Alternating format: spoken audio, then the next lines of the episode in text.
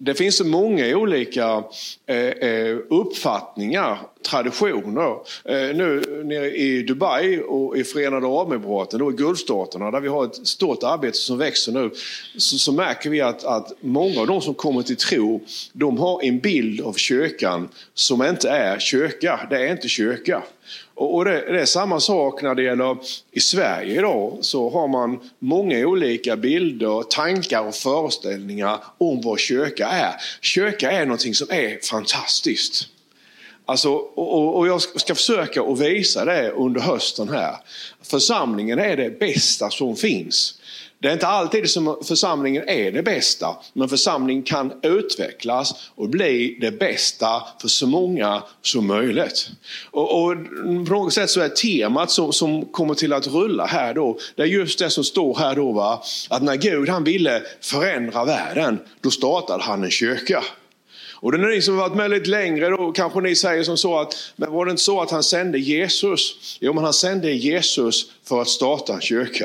Och det säger någon, men det står ju att så älskade Gud världen att han gav den sin enfödde son för att den som tror på honom inte ska gå under utan ha evigt liv. Ja, men, men förutsättningarna för att kyrkan skulle kunna grundas, det var att, att Jesus kom.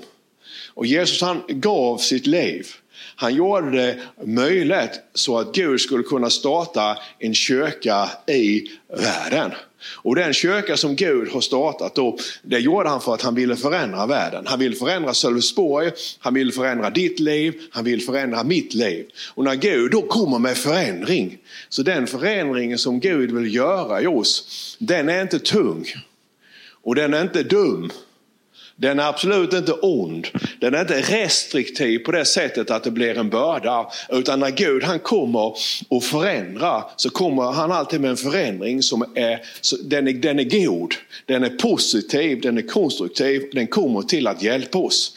Alltså det positiva som vi ser i världen, till exempel med demokratirörelse. Alltså utan kyrkan så hade det inte funnits någon demokrati. Alltså den här liksom vi har idag, att vi, vi tänker att det var Paulus som var så, som sa först, va, att hädanefter finns det inte man eller kvinna, utan liksom den här jämställdheten som kommer, den kommer utifrån kyrkan, därför att Gud ville förändra världen så att inte kvinnor skulle vara förtryckta utan vi skulle ha lika värde. Alltså, alltså när man avskaffade slaveriet i U S A, så var det på grund av att, att var det predikanter i bakgrunden som drev det här. Eller medborgarrättsrörelsen på sextiotalet när Martin Luther King liksom sa I have a dream. Han hade en dröm och det var Gud som hade gett den drömmen. Man ville förändra världen och, och den här förändringen kommer genom kyrkan. Om kyrkan kan få bli det som Gud har tänkt att kyrkan den ska vara. Amen. Så, så jag har en, en, en paragraf här, om jag får nästa slide. Och, och, och då, då tänker jag så här. Att för att förstå oss själva, så hjälper det att förstå vad kyrka egentligen är. Därför att det är först då som du verkligen kan bli den som du är i Kristus. När man förstår vad kyrka är. För den som du är, är du i relation till Guds rike som är kyrkan. Det är först när vi hittar oss själva i församlingen som vi finner oss själva. Kyrka är någonting man är som unik individ, men alltid tillsammans med andra. Så, så när Gud han då startade kyrkan, jag ska visa det strax här, så är kyrkan Guds rike i världen. Och när du och jag vi då, du, du måste förhålla dig till det. Därför att precis som att min arm till exempel, och min arm inte är på kroppen, så är det fortfarande en arm. Men för att min arm ska på något sätt hitta sin uppgift, för att min arm på något sätt ska förstå vad armen är. Min arm är en arm i förhållande till resten av min kropp. Så att för armen ska kunna vara armen, så måste den också vara i kontakt med resten av kroppen. Och så är det med varje människa som kommer till tro på Jesus. När du kommer till tro på Jesus, så kommer du liksom in i hans kropp. Du kommer in i ett, i ett övernaturligt, osynligt rike. Och där är, då måste du förstå att den som du är, är du i relation till det här riket. Den som du är, är du i relation till den här kroppen. Och det är i relation till den här kroppen då som du verkligen kan, kan utvecklas och bli allt det fantastiska som Gud har lagt ner i dig. För alla människor är fantastiska. Alla människor har gåvor. Och alla människor har något positivt som de kan bidra med. Både Och kyrka är liksom inte bara nu klockan elva på söndagen, utan det här är egentligen första timmen på resten av veckan. Här och nu ska vi bli uppmuntrade. Här ska vi få möta Gud i rummet och få kraft så att vi sen orkar med veckan. Här ska vi känna att jag har stöd ifrån himmelens Gud. Jag har stöd ifrån han som har skapat himmel och jord. Och jag har stöd också från en församling. För armen är ju inte ensam, utan vi är en kropp. Så man ska känna liksom att när man är här så har man också en grupp människor som, som står med mig i veckan. Även om vi inte träffas så är du inte ensam. Utan det här är en gemenskap där man sätter kärleken i första rummet. Kan ni säga amen? Ja, okej. Okay. Och, och ja, det, det här finns en bok som jag och Karin har läst nu hemma som heter Hälsosegrar. Och det handlar inte om Guds rike på något sätt, utan det handlar om, om din och min fysiska kropp. Och, och då, då skrev de så här.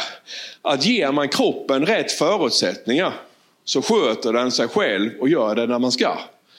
Och det här var liksom det här kapitlet som handlar om, om att sova. Alltså ser man till så att man lägger sig i rätt tid och går upp och så här, så att kroppen får sova. Så, så forskningen visar nu idag då att, att sömnen gör fantastiska saker. Sömnen släpper loss ett, ett, ett ämne som, som renar hjärnan. Jag behöver jag mycket, höll jag på att säga. Tvätta hjärnan ren. Och kroppen, alltså sömnen läker, bearbetar, gör massor med saker. Och idag då så, så lever ju vi i en värld med miljögifter och stresspåverkan som, som påverkar vår kropp negativt. Men när Gud han skapade människan så skapades vi egentligen med en fantastisk kropp. Som om vi ger den rätt mat, om vi ger den sömn och vila, så har kroppen en inneboende fantastisk förmåga att läka och att ta hand om sig själv. Vad säger nu detta? Jo, samma sak är det med kyrkan. Och om vi skulle, om vi ger kyrkan vad kyrkan behöver, alltså och både, och både vila och arbete och näring, så finns det i en församling. Så finns liksom allting som behövs för att, för att ta hand om sig själva. I församlingen finns det stöd, i församlingen finns det hjälp, i församlingen ska det finnas kärlek. Så om man, alla de här ingredienserna får finnas i församlingsgruppen, då har församlingen en fantastisk inneboende förmåga att ta hand om, om sig själv och att växa och att utvecklas. Amen. Och, och då sa Elsa Harrison nu, som inte lever längre utan som är i himlen, hon sa så här, att församlingen är mitt allt. Alltså när, när jag tänker efter nu på, på de så här äldre människorna som, som jag mötte för trettio år sedan när jag kom till Jesus. Jag kom ju helt från en sekulariserad tillvaro. Det de betonade framförallt, det var ju församlingen. Alltså det var kyrkan, Guds rike. De talade om församlingen, sen talade de om församlingen och sen talade de om församlingen och sen talade de om församlingen. Lyssnar man på predikna idag och lite grann på kristna, så talar de om, om hur Gud ska kunna hjälpa dem att få mer kapitalvaror, hur Gud kan hjälpa dem att få mer pengar, hur Gud kan hjälpa dem att få mer semester, hur Gud kan hjälpa dem att göra mer karriär, hur Gud kan hjälpa dem att få en ny bil, hur Gud kan hjälpa dem... Alltså, det är fokuserat på ett, på ett genomegoistiskt liv tillsammans med Gud.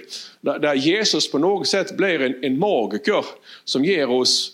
Ja, en massa andra saker som kanske man också behöver. Men det var inte det, det är inte det som är fokus. Jesus, Jesus dog inte för att vi ska få en resa till Kanarieöarna. Det kan ge oss i alla fall. Men utan Jesus dog för att förändra världen. Alltså det, det är underbart med en veckas semester. Missförstår man absolut inte nu. Och det kan göra underverk. Men den, den förändringen som går på djupet, den kommer i församlingen tillsammans med Jesus. Okej. Okay. Eller hur? Ja. Så nu ska vi se här då. Titta nu här då. Eh, för att vad består då en kyrka av? För, det, för många tänker så att innan jag kom till Jesus själv då, så tänkte man att kyrka, jag är ju här från Sölvesborg, kyrka det är Sankt Nikolaj. Alltså tegelbyggnaden där nere, där tänker man att det var en kyrka. Och sen hade vi ju då Ivetofta kyrka, det var en annan kyrka. Så kyrka var kökbyggnaden. Men Jesus har aldrig sagt att kyrka är en byggnad på det sättet. Utan, utan Jesus säger att församlingen, kyrkan, den består av tre olika saker. Och jag ska inte bli för komplicerad nu, utan den består då av templet som är de troende. Det är du och jag. Alltså vi är ett tempel. Jag är en kyrka och du är en kyrka. Du sitter bredvid en kyrka just nu. Du är i en byggnad men du sitter bredvid en kyrka. Och då, då står det så här i Bibeln. Va? Vet ni inte att ni är ett Guds tempel och att Guds ande bor i er? Ty Guds tempel är heligt och det templet är ni. Så att om du har Gud i dig så är du alltså ett heligt tempel. Och sen den andra saken som en församling består av, består av den heliga anden. Som är kraften, personen och länken mellan människan och den tredje delen Jesus. I Apostlagärningarna femton står det bland annat, liksom den här kyrkan nyss, står det att vi och den heliga ande har beslutat. Alltså, vad är då den heliga ande, säger du? Jo, alltså, jag, jag vet en, en, en gång om en kille som jag pratade med Jesus om honom. Och han, han har aldrig varit i kyrkan heller då när jag hade blivit pastor och träffade ut på gymmet då. Och till slut så avbröt man så Thomas sa han, det här, den här, det här heliga ande, sa han. Vad är egentligen en helig ande? För ibland så tar vi för givet att folk förstår vad vi pratar om. Vad, vad är den heliga ande? Den heliga ande Gud, den heliga ande Jesus, eller vad är det, vad är det du pratar om? Och, och det är väldigt svårt att förklara, men man kan säga så här, att man har man sagt så att den heliga ande är Guds kraft satt i rörelse. Alltså, så, så för Gud är inte här, men han är närvarande genom sin ande. Jesus är inte här, men han är närvarande genom sin ande. Så, så det är liksom, man skulle kunna säga att det är energin. Det är kraften. Det är också en, en person i Gud. Så, så, att, så att den tredje delen är, liksom, det är en helig ande. Så att när du tar emot Jesus och anden får komma in i dig så, så bor Gud i dig. Inte Gud själv, utan Guds ande bor i dig. Och sen den tredje delen av vad som är kyrkan, det är alltså Jesus. Eller hur? Han är huvudet över allt som han gav åt församlingen som är hans kropp. Så, så att det här, är, det här är en församling. Malin kommer här vid. Och Karin också. Ja, men Jesus han säger att två eller tre samlade är mitt ibland. Ja. Så att nu är det så här att, att, att Gud bor då i Karin genom sin ande. Gud bor i Malin genom sin ande. Och Gud bor av stor nåd i mig också. Tack och lov. Så att när vi då kommer tillsammans här. Alltså var för oss själva. Vi är en kyrka. Det tänker inte du. För när du ser oss så tänker du att det är ju Tommy, Karin och Malin. Nej, egentligen så är vi ju en kyrka. Alltså vi är ett tempel. Vi är en byggnad. Jesus är huvudet för den här byggnaden. Och Jesus han är i himlen. Han är inte här. Men hur ska vi då kunna, hur ska då Jesus kunna leda oss? Jo, Jesus han, han påverkar oss då genom sin ande. Så kittet, bron, alltså sambandet mellan oss och Jesus är alltså den heliga ande. Så att när vi nu är i anden här, vi, vi tre. Halleluja, Jesus. Sådär va, då är, då är Jesus mitt ibland oss. Och då säger Jesus vad ni ber om och två eller tre, när två eller tre tillsammans är mitt ibland det. Så, men Jesus är inte här personligen, men Jesus är här, jag, jag kan känna energin. Nu, nu är Jesus här i, i anden, jag kan känna den, den här elektriska energin som man inte kan se. Jesus är här nu. Och när vi börjar be nu, när vi samtalar, när vi älskar varandra, så är närvarande. Nu är vi i en kyrka. Vi är kyrkan. Kan du förstå det här? Så när Jesus kommer då för att starta en församling så startar han alltså ett bygge som man inte man kan se. Amen. I, i anden då. Det är osynligt för vi ser ut som vilka sölvesborgare som helst. Tycker ni inte det? Eller hur? Alltså om vi går på Sölvesborgs gator så, så tänker man inte att de kommer från en annan planet. Utan när, när vi går på Sölvesborgs gator så tänker man att äh, han Tommy från Valje eller Karin från Göteborg och Malin från äh, Söderslätt. Ja, så, så är det ju va. Men, men det, det är vi ju också va. Men, men innehållet i oss är ju Gud. Så vi är, vi är en kyrka. Så kyrkan består alltså av tre saker. Den består av templet, den heliga ande och Jesus. Och, och Jesus han har kommit för att vara förändra världen, eller hur? Så då så vill han, då är inte Jesus här nu. Jesus har ingen kropp. Utan han, han har bara ett huvud och med ett stort förstånd. Så nu vill han förändra världen och det gör han genom sin kyrka som är du och jag. Så nu vill han förändra världen genom oss. Och, och då, då har ju kyrkan gjort massor med fel under århundradena och jag har gjort fel, det är inte det jag säger. Men när verkligen Jesus får ta över oss och börja jobba igenom oss, då kommer de förändringarna som vi gör då, som, som vi som är hans kyrka, då kommer det till att leda till positiva förändringar för människor som vi möter. Jesus kommer inte för att förstöra. Jesus kommer alltid för att rädda, hjälpa och upprätta och göra saker och ting bättre. Kan du säga amen till det? Okej, okay. Så det, det är liksom vad består kyrkan av. Så kommer nästa punkt här då. Mm.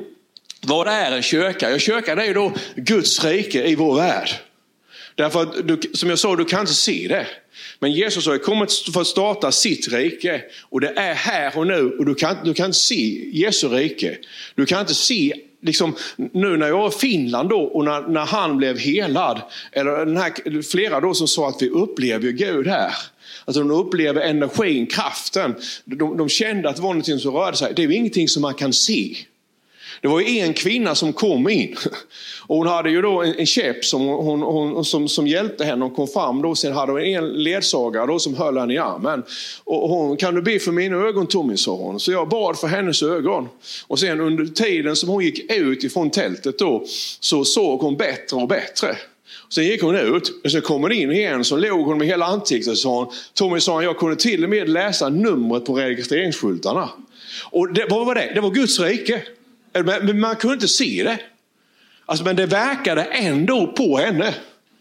Det är fantastiskt. Och då står det här att ni har kommit till Sionsberg, den levande Gudens stad, det himmelska Jerusalem. Och till änglar i mångtusental, till en högtidsskara, en församling av förstfödda som har sina namn skrivna i himlen.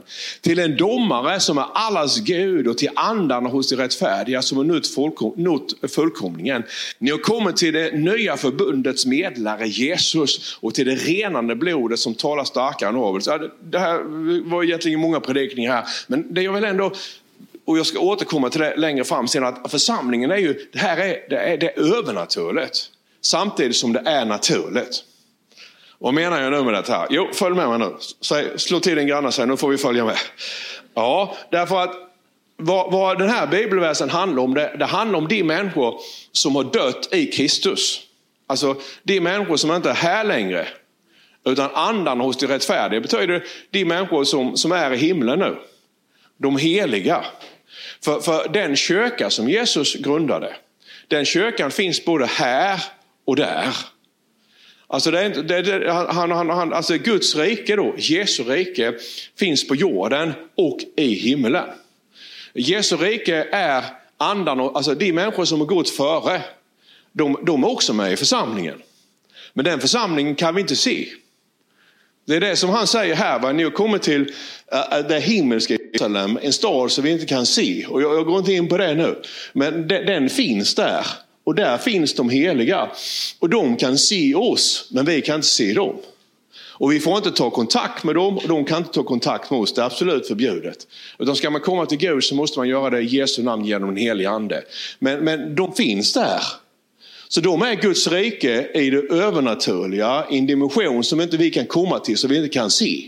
Men vilka är vi då? Vi är också Guds rike. Vi är Guds rike i vår fysiska värld. Alltså, så, vi, så Jesus han, han kom ju för att förändra världen. Och Jesus kom för att starta kyrkan. Vad är kyrkan då? Kyrkan, lyssna nu. Kyrkan är Guds rike i världen. Så vi är Guds rike. Så, så när vi är en kyrka då så är vi Guds rike. Så när vi samlas här idag så är vi Guds rike i Sölvesborg. Men du vet att när du går härifrån så, upp, så hör inte du att representera Guds rike. Utan vi representerar Guds rike alltid. Det, förstår ni vad jag menar? Så att du har den, den andliga dimensionen av tillvaron av de som redan är döda. Att död betyder skilsmässa, som har lämnat den här världen. De är det som vi kallar himlen nu. Himlen är en annan värld. De är där. Men de till, vi tillhör fortfarande samma rike. Skillnaden är bara att vi är närvarande här och nu. Vi är Guds rike i världen. Och de som är på den sidan, de på något sätt förväntar sig, kan man läsa skriften, av att vi gör det som vi ska göra. Och jag går inte in på det nu. Så, så därför så, så är det här någonting övernaturligt. Och när vi ger oss till det övernaturliga, då kan övernaturliga saker hända. Det är det som Jesus han säger till apostlarna. Jag ger er makt att driva ut demoner och hela det sjuka. Därför så kan, kan helbrägdagörelse, säger vi, ett gammalt ord. Alltså därför kan människor bli övernaturligt helade. Därför så kan man få övernaturlig kunskap. Därför så kan övernaturliga saker hända. Varför det då? Jo, därför att vi är Guds rike och Guds rike är övernaturligt. Får jag nästa slide? Det här är väldigt bra. Va? Vad är då vårt uppdrag? Jag ska bara ta det lite snabbt då. Jo, Herrens ande, så här säger Jesus, Herrens ande är över mig. Kan man säga det? Herrens ande är över mig. Ja, det är över dig också, va? Du, han har smort mig till att predika glädjens budskap. För det här, det här är Jesu programförklaring. Så när Jesus kommer för att förändra världen så är det det här han gör. Och han har inte slutat göra det. Det finns en bra poäng i det här. Sen så är det en vers som inte är svenska men som är engelska. Va? Att läka brutna hjärtan. Tänk så många brutna hjärtan det finns i Sverige idag. Tänk så mycket mental ohälsa det finns. Alltså det står i tidningarna nästan varje dag att den mentala ohälsan ökar. Ja. Jesus kom för att förändra världen. Han startade en kyrka därför att det finns ingen som kan hela ett brutet hjärta som Jesus. Där, där liksom bearbetningen av det tråkiga som har hänt kan börja. Och när man kommer till en församling ska församlingen vara så fylld av kärlek så man känner att här kan man vara ärlig. Och våga släppa ut allt det som tynger på insidan. Han har sänt mig att ropa ut frihet för de fångna och syn för de blinda. Och för att ge de betryckta frihet och predika ett nådens år från Herren. Det här, det här började Jesus göra. Och sen är det det bästa av allt. Vet du vad det bästa av allt? Sen, sen står det så här då. I Apostlagärningarna. I min förra skrift, Teoflus, det var han som skrev alltså Lukas evangeliet, så skrev jag om allt som Jesus började göra och lära. Kan du säga började göra och lära? Ja, det var vad han började göra och lära. Och sen Apostlagärningarna, då är Jesus död. Han har ju lämnat oss, han är ju i himlen. Men så säger han, nu ska, nu ska jag skriva vad Jesus fortsatte göra. Så säger du, men Tobi, hur kan han fortsätta göra någonting när han är i himlen? Alltså han först skrev han om det som Jesus började lära och göra. Och nu skriver han om det som Jesus fortsatte göra. Men alltså det är ju så, man kan inte fortsätta att göra någonting om man inte är på plats.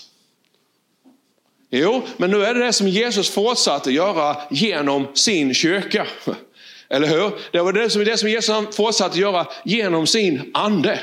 Så att Jesus som är huvudet i himlen, han har inte slutat göra det som han började göra. Det är ju hur bra som helst. Eller han har inte slutat, utan det som han började göra, det fortsätter han göra nu. Ja, i kraft av den heliga anden som vi inte kan se genom templet, alltså mig och dig, så vill han fortsätta vadå? Att förändra världen, att förändra individuella människors liv. Han vill utbreda sitt rike av kärlek, av rättfärdighet, av glädje. Halleluja!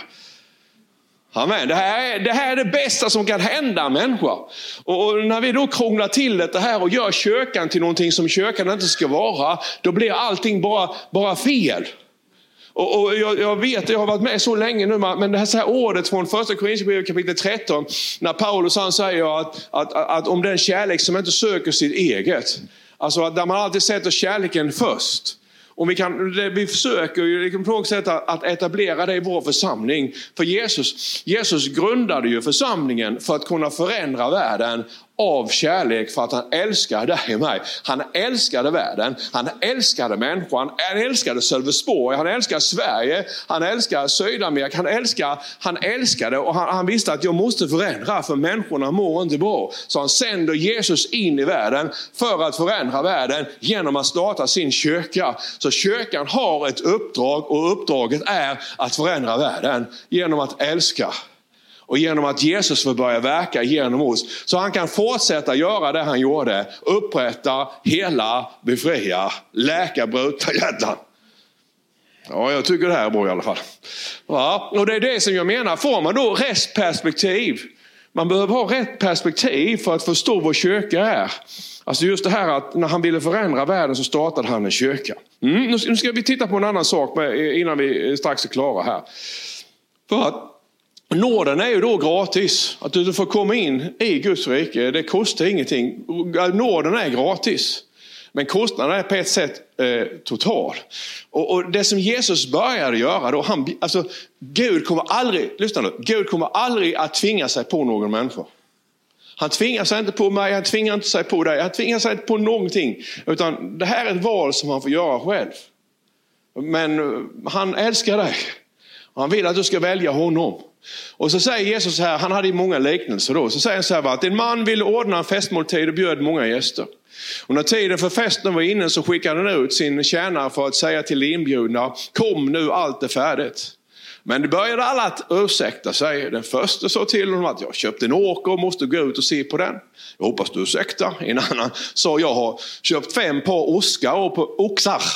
Och på väg, oskar, men oxar. Och på väg att se vad det duger till. Jag hoppas du ursäktar. Och ännu en sa det, jag gift mig och därför kan jag inte komma. Alltså, ibland när man läser den här texten så tänker man att det är då. Nej, så här var det för tvåtusen år sedan.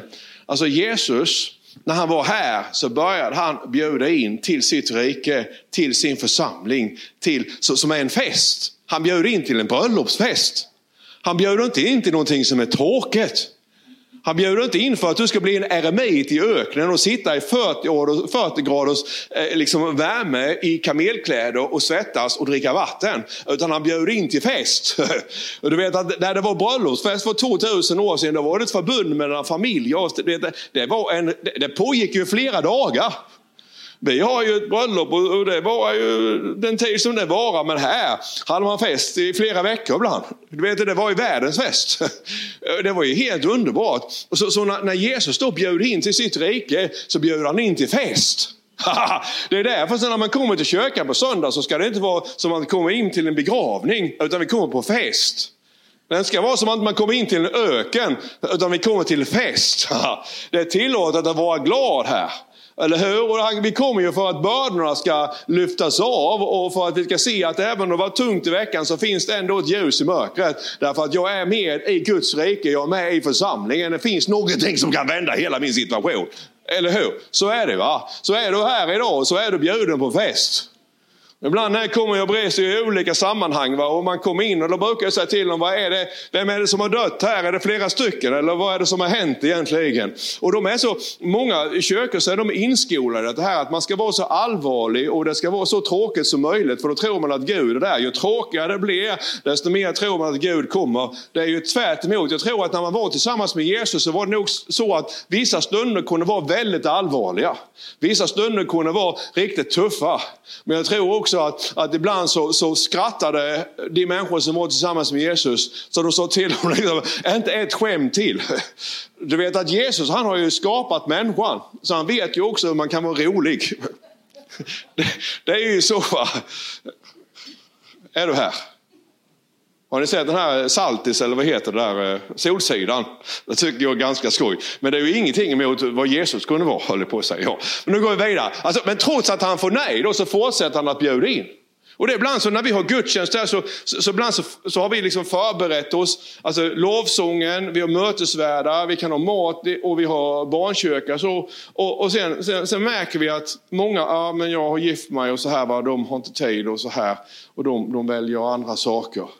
Men Jesus, han, han blev lite, man kan bli han blev lite irriterad, står i sen, men han fortsätter bjuda in i alla fall. Trots att människor inte vill komma någon söndag för att de har en massa andra ursäkter och kanske gör andra saker som de inte borde göra utan skulle vara här och, och liksom bygga Guds rike, så fortsätter han bjuda in i alla fall. Vi har gudstjänst nästa söndag. För de som inte var här idag, de får komma nästa söndag. Vi bjuder in nästa söndag också. Till en stor fest, halleluja. Amen. Och trots att han får nej så fortsätter han bjuda in. Vi har bjudit in, jag blev pastor för snart trettio år sedan, vi bjöd in varje söndag i alla fall. Ja, vi bjöd in de som vill komma, vi bjöd in de som inte vill komma också. Alla får komma, vi bjöd in alla. Vi tänker inte på det sättet. Ja, det är det fest och alla välkomna. Vi har dukat fram det bästa vi har. Men tjänaren kom tillbaka och berättade detta för sin herre. Och denne blev vred och sa till sin tjänare, gå genast ut på gator och gränder i staden och få hit fattiga och krympliga, blinda och lama. Och tjänaren sa det, herren vad du befaller mig har gjort, men det finns ännu plats. Och sa herren till sin tjänare, gå ut på vägar och stiga och uppmana enträget människor att komma in så att mitt hus blir fullt. Alltså det här, det här börjar inte nu.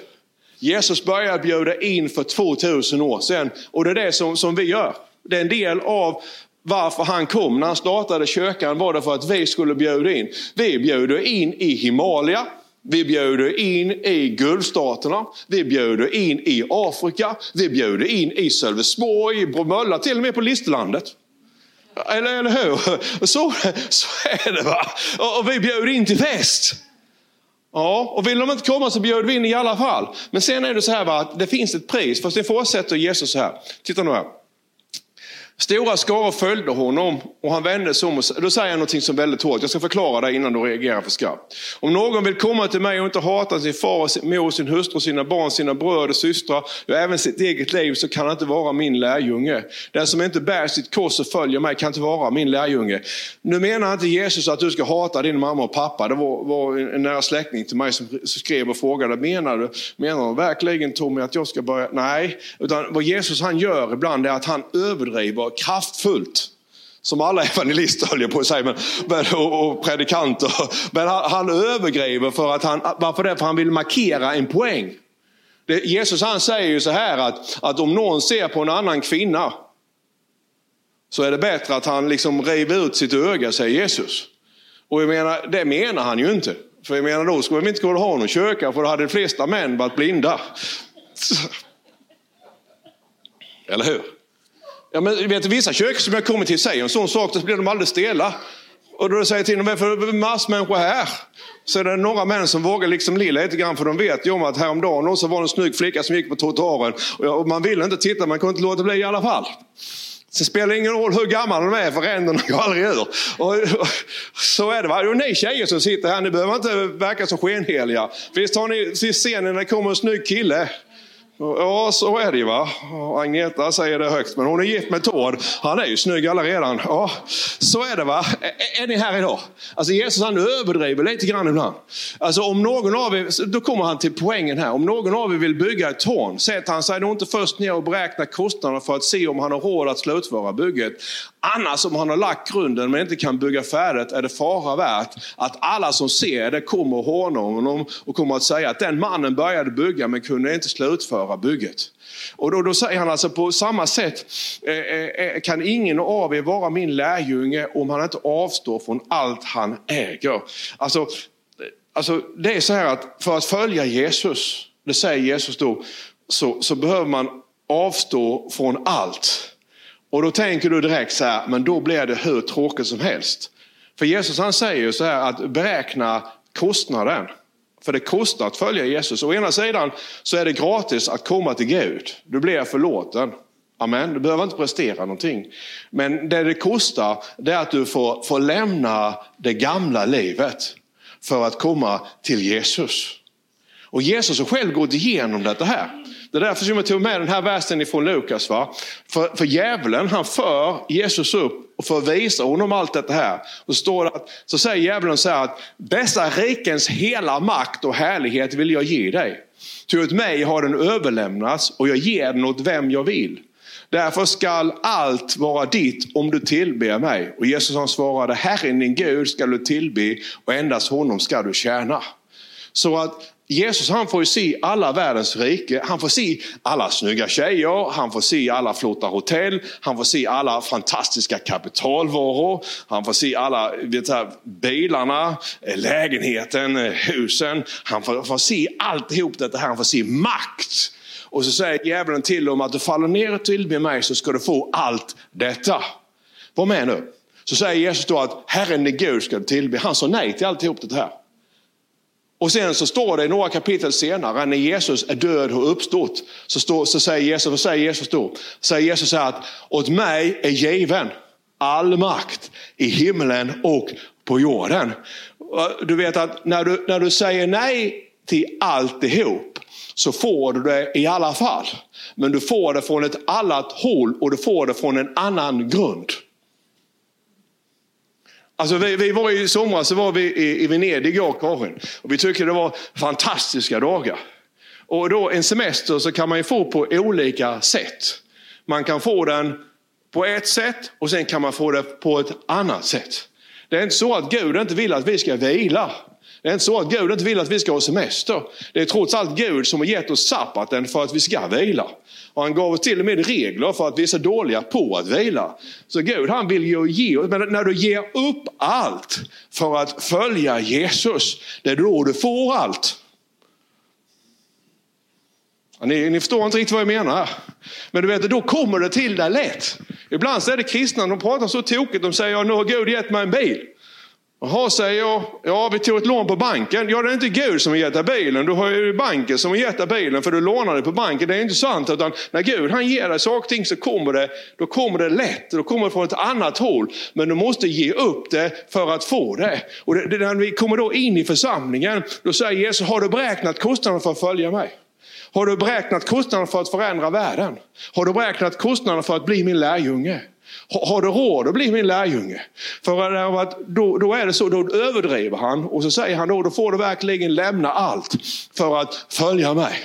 Och då säger du, men Tommy Lilja, säger du, vad är det då som blir kvar? Då, då blir man ju som en eremit i öknen. fyrtio graders värme, kamelhår och förgiftat vatten. Men så kan det inte vara om vi ska representera Guds rike. Utan du blir den du representerar. Kan du säga det? För det här är jättebra. Kan du säga till din granne, du blir det du representerar. Ska du se vad Jesus han vill ge dig? Kan jag få läsa det? Får jag nästa slide, det är det sista här.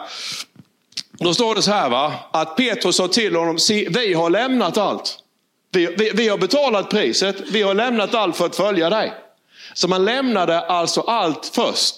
Och så säger Jesus så här, sanningen säger jag till er som är här i Sölvesborg idag och ni som lyssnar sen.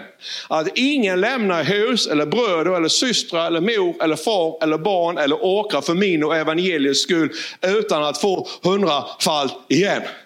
Alltså då säger jag att om du lämnar en resa till Venedig för Jesus skull så innebär det, vadå? Ja, att du får resa dit hundra gånger istället. Alltså det, det, det finns en, en växling i alltihop detta här. Men du får verkligen lämna det så att du, du, du förstår, ni, förstår ni riktigt vad jag menar här? Du måste lämna det. Så att det är inte det du lever för. Och när du inte lever för det längre, när inte kapitalvarorna det är det som är din strävan, då får du allting och då kommer det från Gud.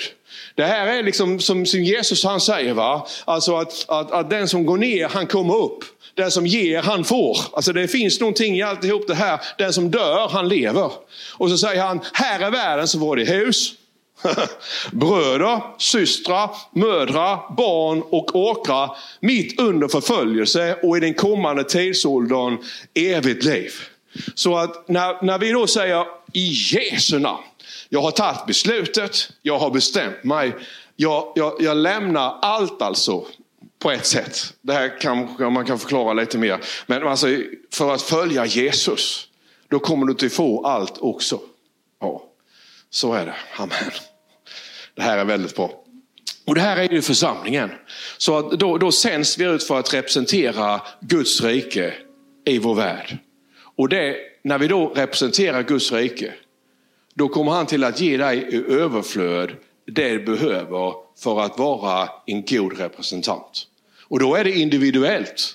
Någon kommer till att få ett företag, en annan kommer till att få en bra bil, alltså när du behöver det, en annan. Du får semester när det behövs, du får vila när det behövs, du får kläder när det behövs. Allt det här kommer till att lösa sig på ett bra sätt. Så att du kan representera Jesus i vår tid, så att vi tillsammans kan förändra världen genom församlingen. Amen. Halleluja.